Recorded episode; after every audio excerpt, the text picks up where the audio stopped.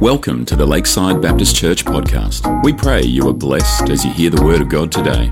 For more information regarding Lakeside Baptist Church, please visit lakeside dot a s n dot a u.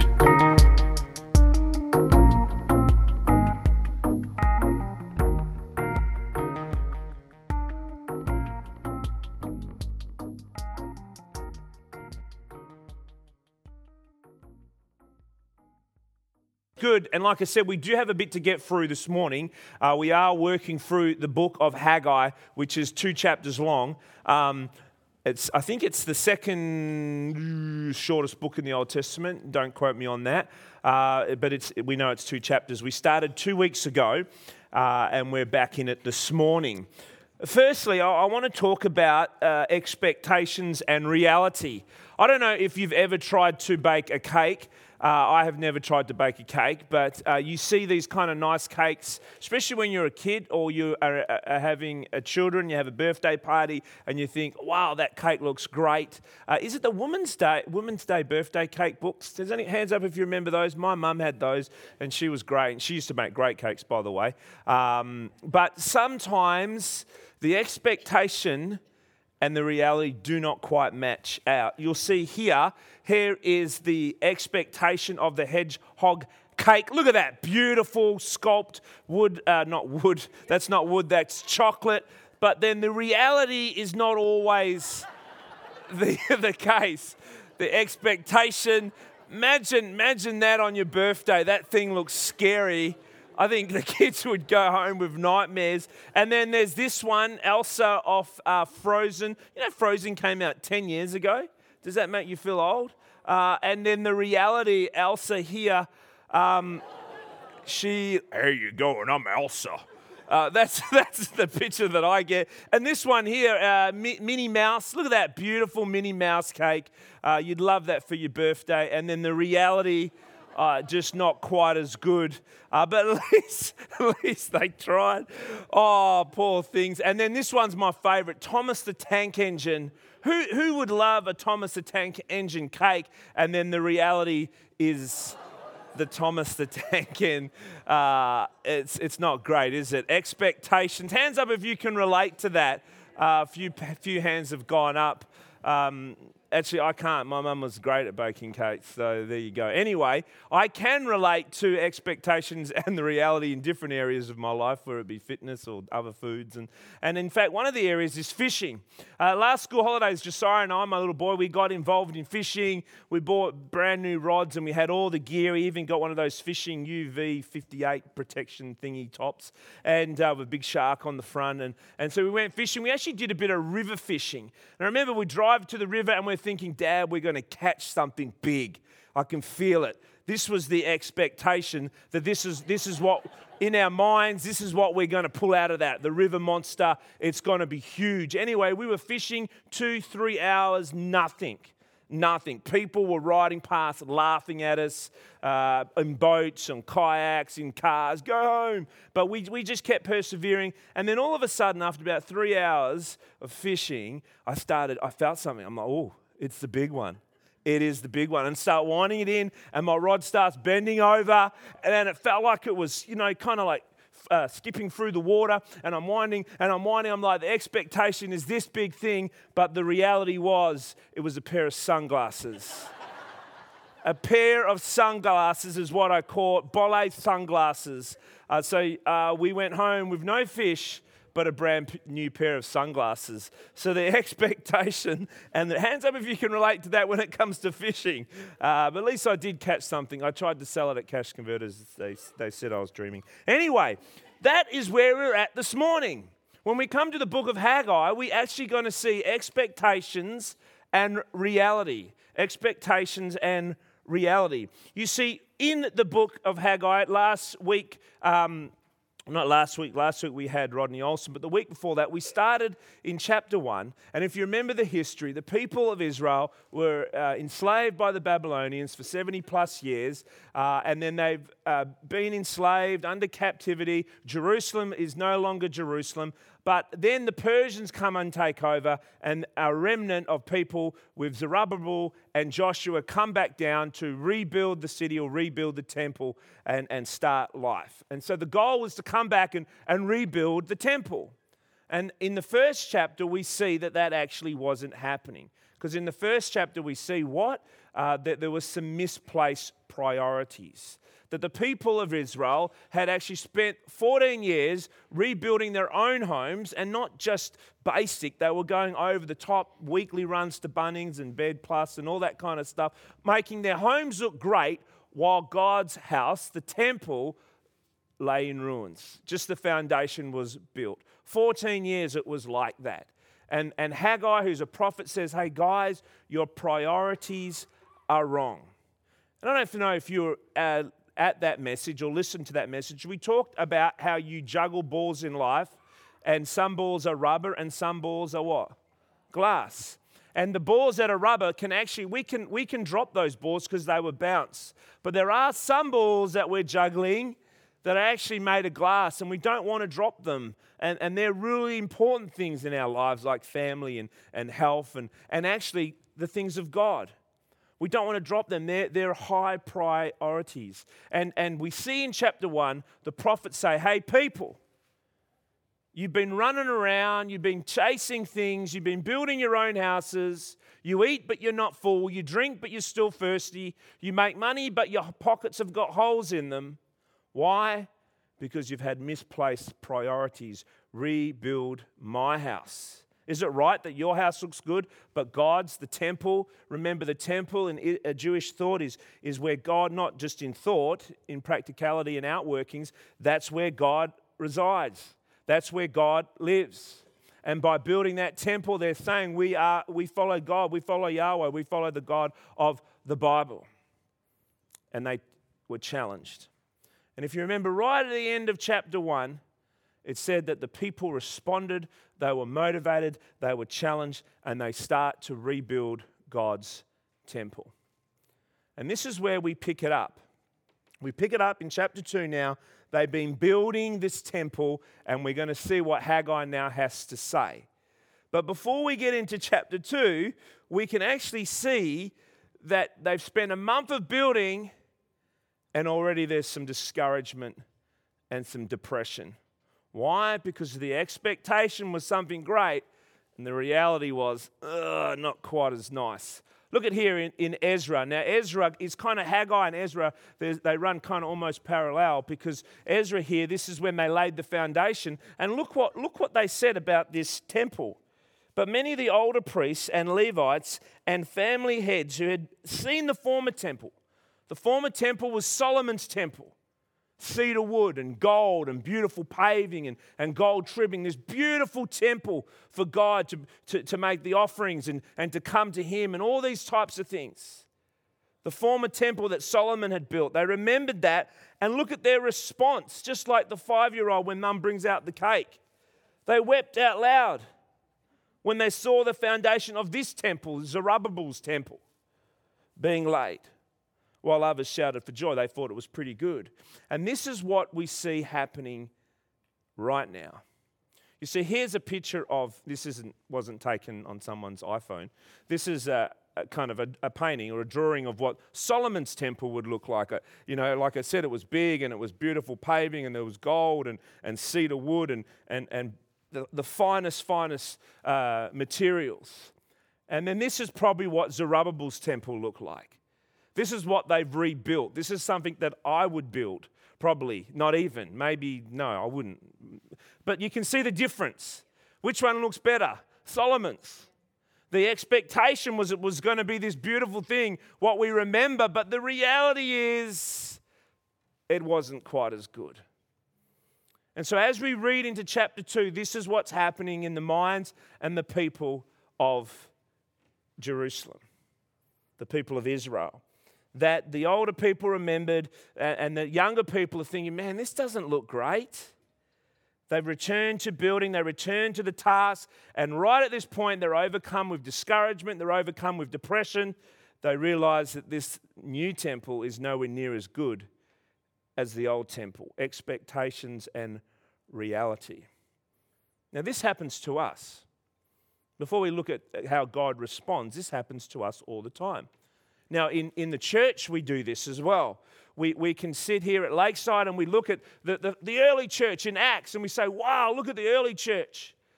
They came together and they ate and they shared their goods. They sold all their possessions and they shared it and they prayed and they listened to the apostles' teachings. And, and, and they, they came and worshipped and they, they did all these things together and the church grew in number and it grew and it grew and it grew. But look at Lakeside. Wow, this was the expectation. But we sit in a stadium. Or, or not only that, we look at the church history and we think, oh man, the revivals through Europe and the Great Awakenings in America and the Billy Graham period, where, where is that happening now? Oh man, the expectation would be that the gospel would go out, but the reality is it's just not quite like that. Or maybe even just here in Perth, you know, you look and we're here at Lakeside and you hear stories about, you know, Hillsong, they started by, by meeting in their lounge room and now there's twenty thousand people or, or, or Kingdom City or no, all these great churches, and here we are just kind of listening to average preaching and kind of good worship, and we don't even have air conditioning. The, the, the, the re- expectation is this. But the reality is really this, and it's easy to compare and think, where, where is this all going? And not only that, not just in church circles, we do it in our own Christian lives. And we look at other people and we think, wow, especially with Facebook and Instagram and TikTok or whatever it is, what what's that tick thing or whatever anyway. But but we look and we think, man, that person's life. They look like they've got purpose and their family looks great and they're always going on holidays, and, and, and we make that comparison. And, and not only that, we have the expectation of what our lives should be like. But it's always not always the reality, is it? The expectation that I, I, I was going to have a great career or, or my business was going to go well, but actually my business is struggling. Or the expectation that That uh, family, I wanted to have a great family, but actually my relationships are broken. Or the expectation of, of wanting to do things, to, to use my body, my hands, but actually the reality is my health is, is not great and it's, it's holding me back. I'm sick or I'm, un, I'm unhealthy. There's the expectation and the reality. So we can relate to what's happening here in Haggai. Situations in life come and they wear us down emotionally. We can compare, we have the expectation, but the reality is like this. We get discouraged, we get depressed, and we think, what's the point? What is the point? So what happens when the reality is nowhere near the same as the expectation? Well, let's have a look uh, at, at what happens in Haggai. Haggai chapter two, verse one. Here on the screen, oh, we've got these names and these words again. I should have practiced them during the week. Uh, on the twenty-first day of the seventh month, the word of the Lord came through the prophet Haggai. So about a month after they've been building, they've been going hard, rebuilding the temple, but they're discouraged. This is what God says. Speak to Zerubbabel, son of Shealtiel, governor of Judah, to Joshua, son of Jehozadak, the high priest, and the remnant of the people. And this is what God says. Ask them, who of you is left who saw this house in its former glory? He's talk, God talking about the temple. Who saw it when it was built before? How does it look to you now? Does it not seem to you like nothing? Gosh, God, the encourager. Well, what is what is he saying here? Let me read it again. Uh, God speaks and he says, uh, ask them, who of you left, who is left, who saw this house in its former glory? How does it look now to you? Does it not seem to you like nothing? And this is where we start. And this is really interesting because God begins with realism. God begins with realism. The reality of the situation. God says he knows how you feel. That it is true that the work you're doing does not compare to the work that was done before, that was done previously, and that may be going on somewhere else. Some, something else or what was done before was actually better. God is acknowledging the situation as they saw it. He doesn't try to uh, cover it up. He doesn't say, oh, you know, you're kind of idolizing the past. It wasn't that good before. He doesn't say, oh, you're being too hard on yourself. Actually, God begins with realism. Now, I may get an email or two with this next part, but this is what I think God is saying. I can see Peter laughing at me. This is what's happening. It be, yet God begins with realism, and He's saying, "Yep, it's crap." God is saying it is crap. You know why? Because sometimes life is crap. It is, isn't it? That's the reality of the situation. Sorry for the little ones. That is the reality of the situation here. It's crap. When someone is diagnosed with cancer, it's crap when your when your business goes bankrupt. There's hard times, there's disappointments, there's pain, there's suffering. When the doctor calls, the divorce papers arrive, the check bounces. When the police knock at the door, when a family member gets sick, when the boss calls you into the to his office and and they're making cuts, it's not good. There's no sugarcoating that. And what I love here is God doesn't sugarcoat. God brings the reality. Guys, it's not great. You know, it's it's like when, you, when your kid brings in something they've made. Let's be honest. It's not great. The heart behind it's fine, but gee. But God is real. Why? Because our lives are real. And sometimes I think, we can get caught in making cliche little comments. Oh, it's not that bad. No, it is bad. Or you'll be right. Well, maybe I won't be all right. God doesn't do that. God brings the reality. There's a realism. God brings the realism. Yep, this isn't good. It's crap. I'll say it one more time, then I won't say it again. Can you relate to that? Can you relate to some of that crap? I think you can, because that's the human experience, isn't it? Whatever it may be, we go through that. That is what life is, and God doesn't sugarcoat that. Now, He's going to show us how to work through that, but He doesn't say, oh, no, it's not that bad. No, it is. It's bad. This was the expectation, and the reality is it's like this. I don't know if you've heard of a guy named Admiral Stockdale. Uh, he was, uh, you look at his credentials up there on the on the screen, thirty-seven years, regular Navy. He was a fighter pilot. Uh, he was shot down uh, uh, in the Vietnam War on his third deployment, on his third tour of Vietnam. And he was a prisoner of war for seven years. For seven years. He was tortured fifteen times, solitary confinement for four years. Four years he was in solitary confinement. Uh, leg irons for two years. I, I'm assuming they... chains and a ball or something like that for two years. Uh, anyway, Stockdale, Admiral Stockdale was being interviewed by a guy named Jim Collins, who's a business guy, and he was interviewing him, uh, and he was interviewing him about what it was like to be in a prisoner, be a prisoner of war, in, in prisoner of war camp. And he asked about the prisoners that died and the prisoners that, that didn't die. And he said, you know, obviously there were many who died and, and there were some who survived this s- dreadful situation being at a prisoner of war camp. And he basically said, who died? Jim Collins asked Admiral Stockdale, who were the ones that died? And, and he said, Stockdale's response was quite interesting. He actually said, oh, that's easy. It was the optimists that would die. Now, that's not an answer that you would expect, is it? Then an optimist is someone who's really positive. Yeah, we're going to get through this.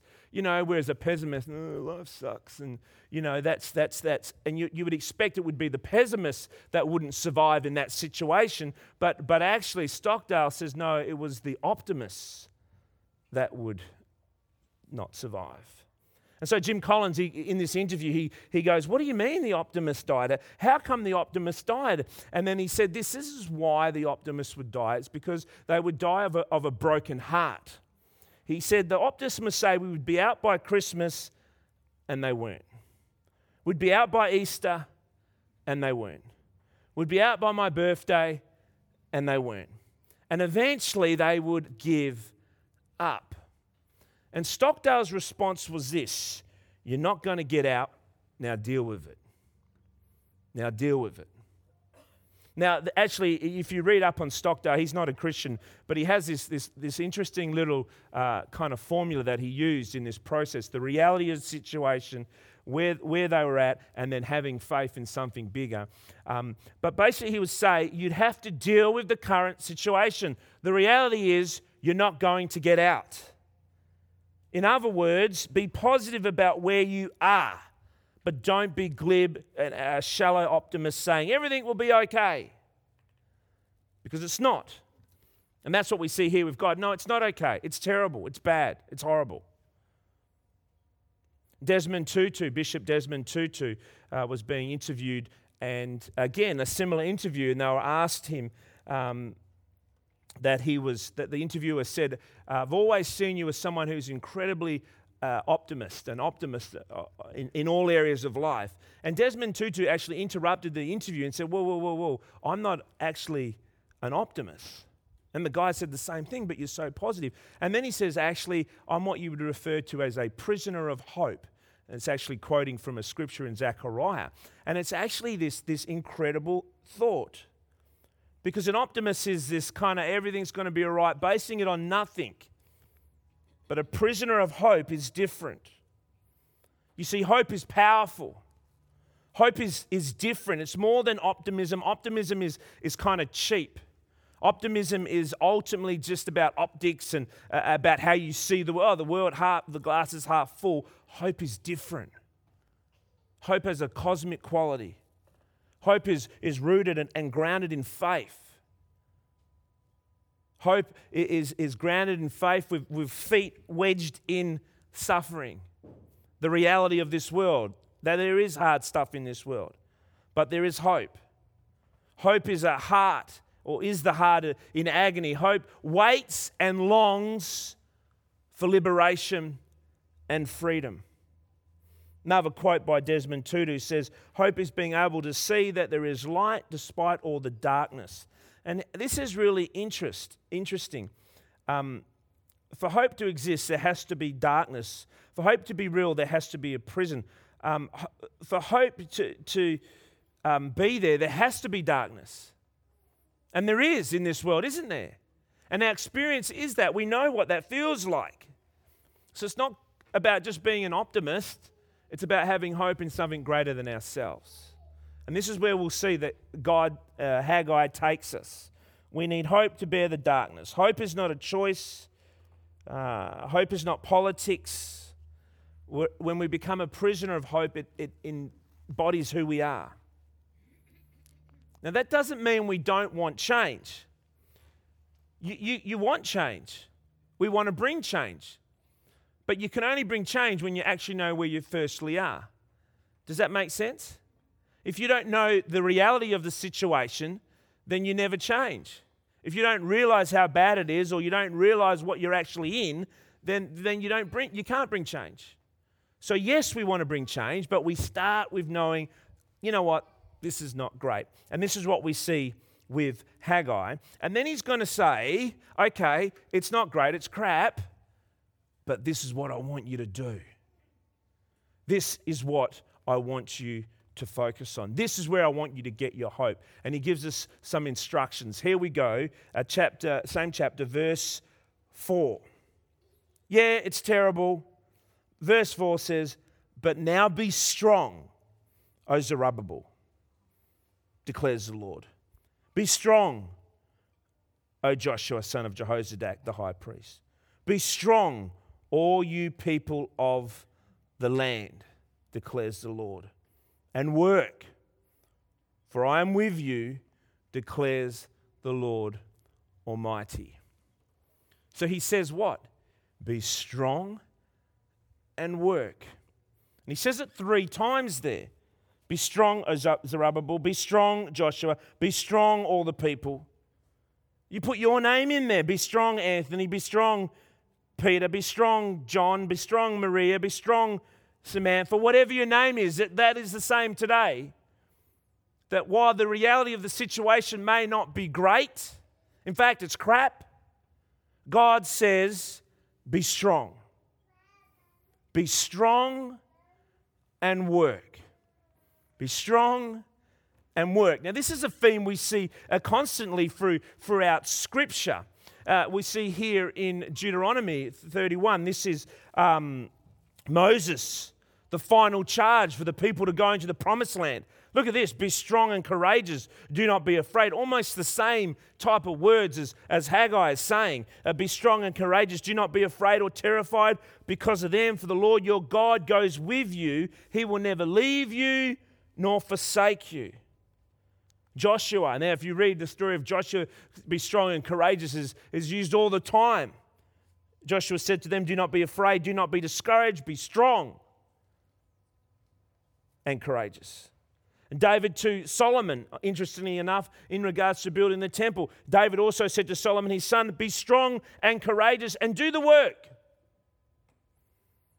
Do not be afraid or discouraged, for your Lord God, my God, is with you. He will not fail you or forsake you until all the work of the service of the temple of the Lord is finished. So here's the key point.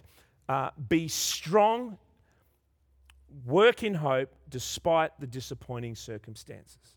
Are, are there going to be disappointing circumstances? Absolutely. God doesn't say that if you become a Christian or if you follow Him, all those things will disappear. No. What does He say? He says you're going to have those situations, and yes, it's crap. But He encourages us. He calls us to be strong, to continue to work in those situations, and then He gives us the reason why we can be strong. Why can we be strong? Why can we continue to work regardless of the disappointing situation? We'll read here. This is what He says. Oh, man, my PowerPoint. That, that I don't know why that the circumstances popped down on my screen. It looked awesome. But the first reason we can be strong is the promise of God's presence. The promise of God's presence. Look at the passage there. It says, but now be strong, Zerubbabel, Joshua, uh, and the people, and work. Why? Are we being strong in our own strength? Why can we be strong? The promise of God's presence. For I am with you, declares the Lord Almighty. Is there going to be some horrible situations in life? Absolutely. It's going to be, it's going to suck. But we can be strong and we continue to work. Why? Because God is with us. Look at those other passages that we looked at earlier. Be strong and courageous. Do not be afraid or terrified because of them. For the Lord your God goes with you. He will never leave you nor forsake you, especially when we're called to, to do the work that God is calling us to live out this Christian life. We know, will those horrible things go away? No, but we don't do them on our own. Clearly says it there, be strong and courageous and do the work. Do not be afraid or discouraged, for the Lord your God, my God, is with you. He will not fail you or forsake you. I don't know your situation or your circumstance today. But I do know this, whether you're going through some crappy situations, you can hold on to this truth.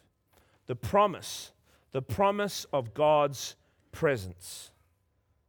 No matter what situation you're facing, God is with you. Now you might say, God, just take it away. I don't want to, and I don't know or understand why sometimes He does or sometimes He doesn't.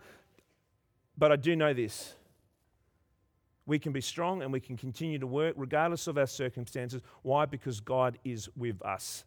You know that that that that Footprints poem? You've heard that one? The two footprints on the beach. Have you? Hands up if you've heard that one. I'm not going to say it then. It's kind of like that. That God is with us in those moments. Now we can choose to rely on God in those situations. We can choose to view our situations with, with God, knowing that God is there. We can push God away. We can become angry. Regardless of it, you, you have to find a way of explaining how you're going to get through these situations. You know, people always say uh, who aren't followers of God or atheists, well, how did, why do bad things happen? Well, well, why don't you ask them? You know, you know how they do that sometimes? Why do bad things happen? Well, you tell me why bad things happen. They need to, they need to explain it as well, don't they? This is why I think bad things happen, but this is this is what I've got. I've got God who's going to be with me, who's promised his presence regardless of the situation, regardless how scary it is, regardless how horrible it is. I can be strong and I can continue to work.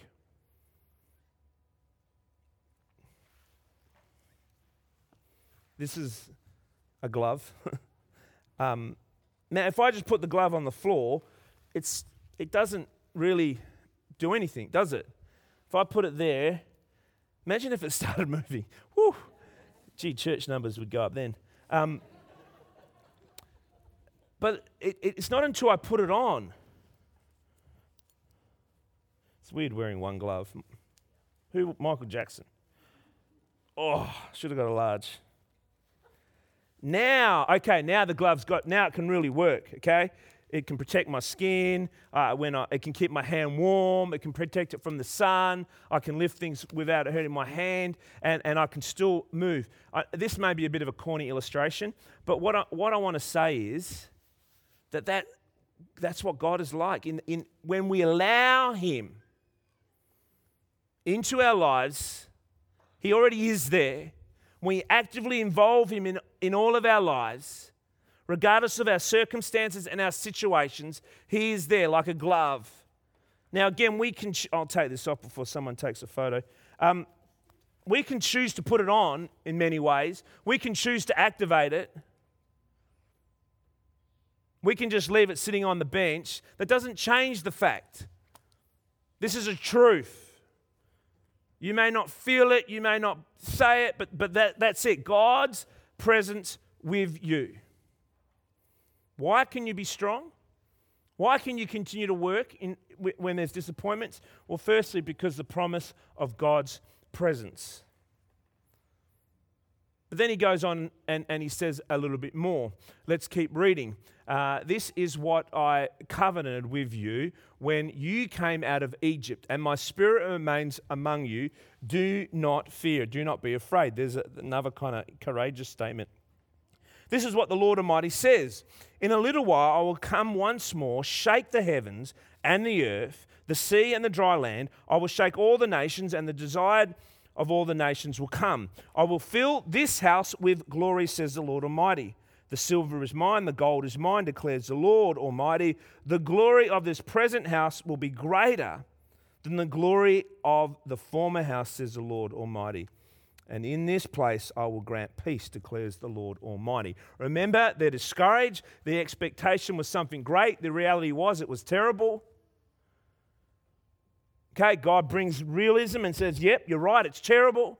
But then he says, be strong and continue to work regardless of the disappointment. Why? Because I am with you.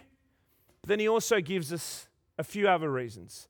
The promise of God's presence, the reality of God's judgment.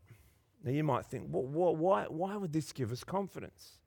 What is God saying in that passage there? This is what the Lord Almighty says. In a little while, I will once more shake the heavens and the earth, the sea and the dry land. I will shake all the nations, and what is desired by all nations will come. Actually, interesting, that little phrase there. And what is desired by all nations will come.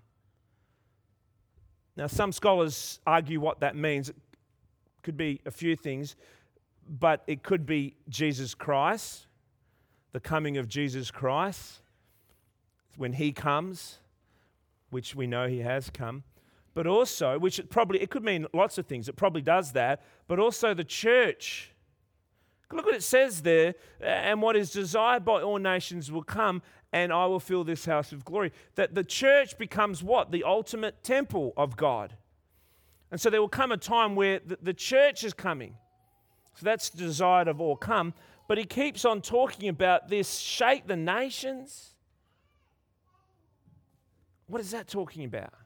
Well, I think it's talking about the reality of God's judgment. You could look at it historically that uh, Haggai is saying there's going to come a time where the Persians will be destroyed and the Greeks will come in. But guess what? The Greeks will be destroyed and the Romans will come in. And, and, and, and we see that through history.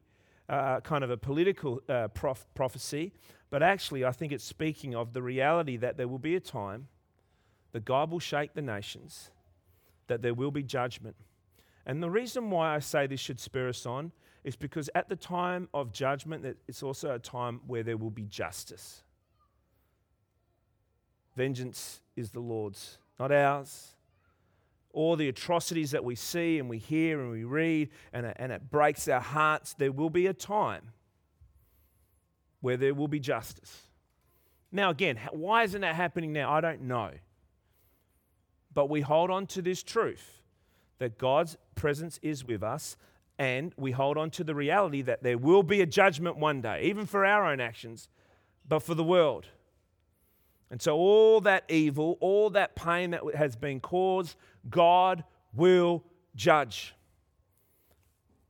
Look what it says in Hebrews. Actually, he's echoing the words or using the same words as, as the prophet uh, Haggai. This is Hebrews. At that time, we're talking about the coming uh, return of Jesus and the, the judgment of the world. At that time, his ver- voice shook the earth. But now he has promised, once more I will shake not only the earth, but all the heavens. The words once more indicate the removing of what can be shaken. That is, created things, so what cannot be shaken may remain. So it's kind of like, you know, when you empty out your bag and all the stuff, the junk falls out. That's what he's it's saying. There's going to be this shaking, this judgment, with all the rubbish falls out. And so if you're discouraged by what is happening to you, around you, hold on to these promises. We need to advocate for change. We need to be a part of that. But but it can be discouraging, because you might be thinking, nothing ever changes, God. Hold on to this truth. God is working with you like a glove. Be strong and continue to work regardless of the disappointment. And remember the reality of God's judgment. There will come a day where people will have to stand before God and give an account to their actions. But not only that, we got the promise of God's presence. We got the reality of uh, uh, judgment. We want to hold on to the last one, and that is this. We want to be prisoners of hope, holding on to the future glory. So how do we be strong? How do we work in hope despite whatever circumstances, whatever situation you're going through? We, we want to be prisoners of hope, holding on to the future glory. That, that, that passage says, the glory of this present house will be greater than the glory of the former house. This is, what is this talking about? Well, this is the, the kind of bringing it all together. It can be the church, the outworking of the church, but also ultimately, we know there's going to come a time when Jesus will return. He will, will establish, he's established his kingdom, but, but a new heavens, a new earth.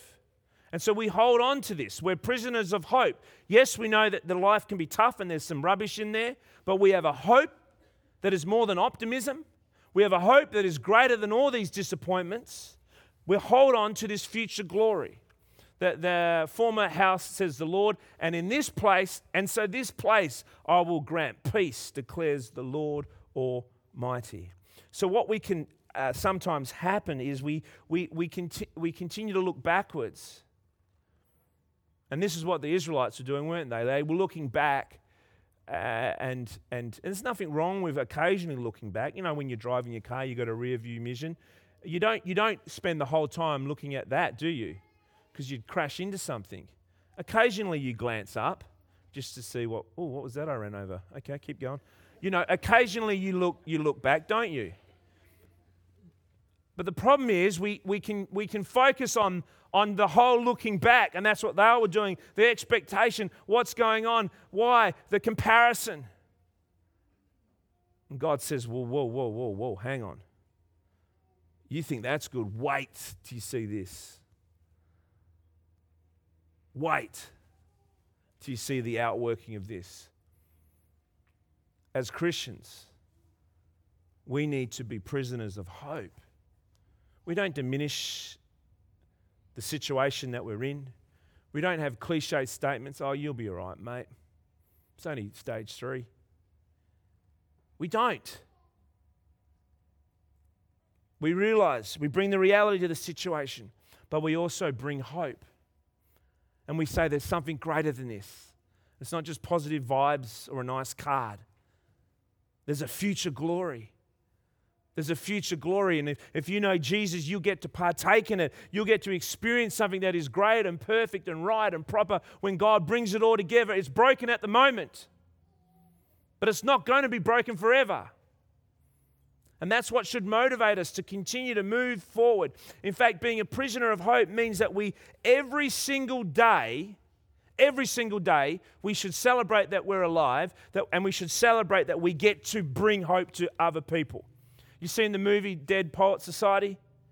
Yes, Robin Williams, what was the classic that every twenty-year-old man got tattooed on the side of their bicep? What was the phrase? Carpe diem. Did anyone get that tattoo? You did. You're only seven. Carpe diem. What does it mean? Seize the day. I reckon that's a pretty good thing to live by. If we're prisoners of hope, we want to seize every single day. We want to, we want to be strong and work. Is there some? Uh, is life scary? Yep. Does it throw some curly things out? Absolutely. Don't diminish it. We want to bring change. We want to advocate for all that. But we hold on to the fact that we know that God walks and journeys with us. We remember and, and bring the reality that there's going to be a shaking out. There's going to be a time where there is a shaking out, that there's a reality of judgment when, when people will have to stand before God and say, wow, He brings justice. And we hold on to this future glory knowing that it doesn't end like this. Why don't you bow your heads? I don't know your situation this morning or your circumstances, and maybe you can relate to, yep, it's crap. Maybe you can relate to that this morning. I think God wants to say to you, and, I, I, and again, I'm not, I'm just using God's word. He wants to say, be strong. And in fact, if that's you th- this morning, I want to pray a special prayer. A prayer that you can be strong and that you can wa- walk and work regardless of the disappointment. So if that's you this morning, if you feel like, yep, it's crap, and I, I don't need to know the situation or the circumstances, just acknowledge that reality by raising your hand, because I want to pray for you right now. Nice and nice and high. Good.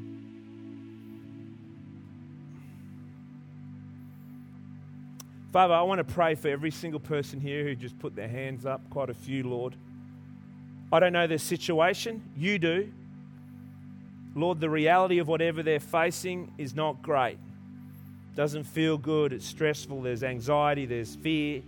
There's pain, there's stress. Father, I ask and pray supernaturally that you would help them to be strong, to continue to work. Lord, that they would feel your presence like that glove, that, that, that your presence would wrap around them right now, um, allowing them to know really loud and clear that you're there with them. Father, if, if it's your will, you would remove that situation, whatever that circumstance is. Lord, if not, that you would give them the strength to keep moving forward. Help them to remember that you're there. Help them to uh, be reminded of the reality that one day there will be a, an outworking of justice, and help them to focus on a, on a future glory, Father. Father, may we be people here at Lakeside that are prisoners of hope, that we would seize every day, regardless of what that day may bring, that we would walk strong and courageously, knowing that you're with us, knowing that you're coming back, and that we get to be a piece of that in our community. We get to reflect that. We get to show that. We get to shine that, Father. Father, thank you for your word. May we continue to live it out in all areas of our life. We pray this in Jesus' name. And everyone said, amen.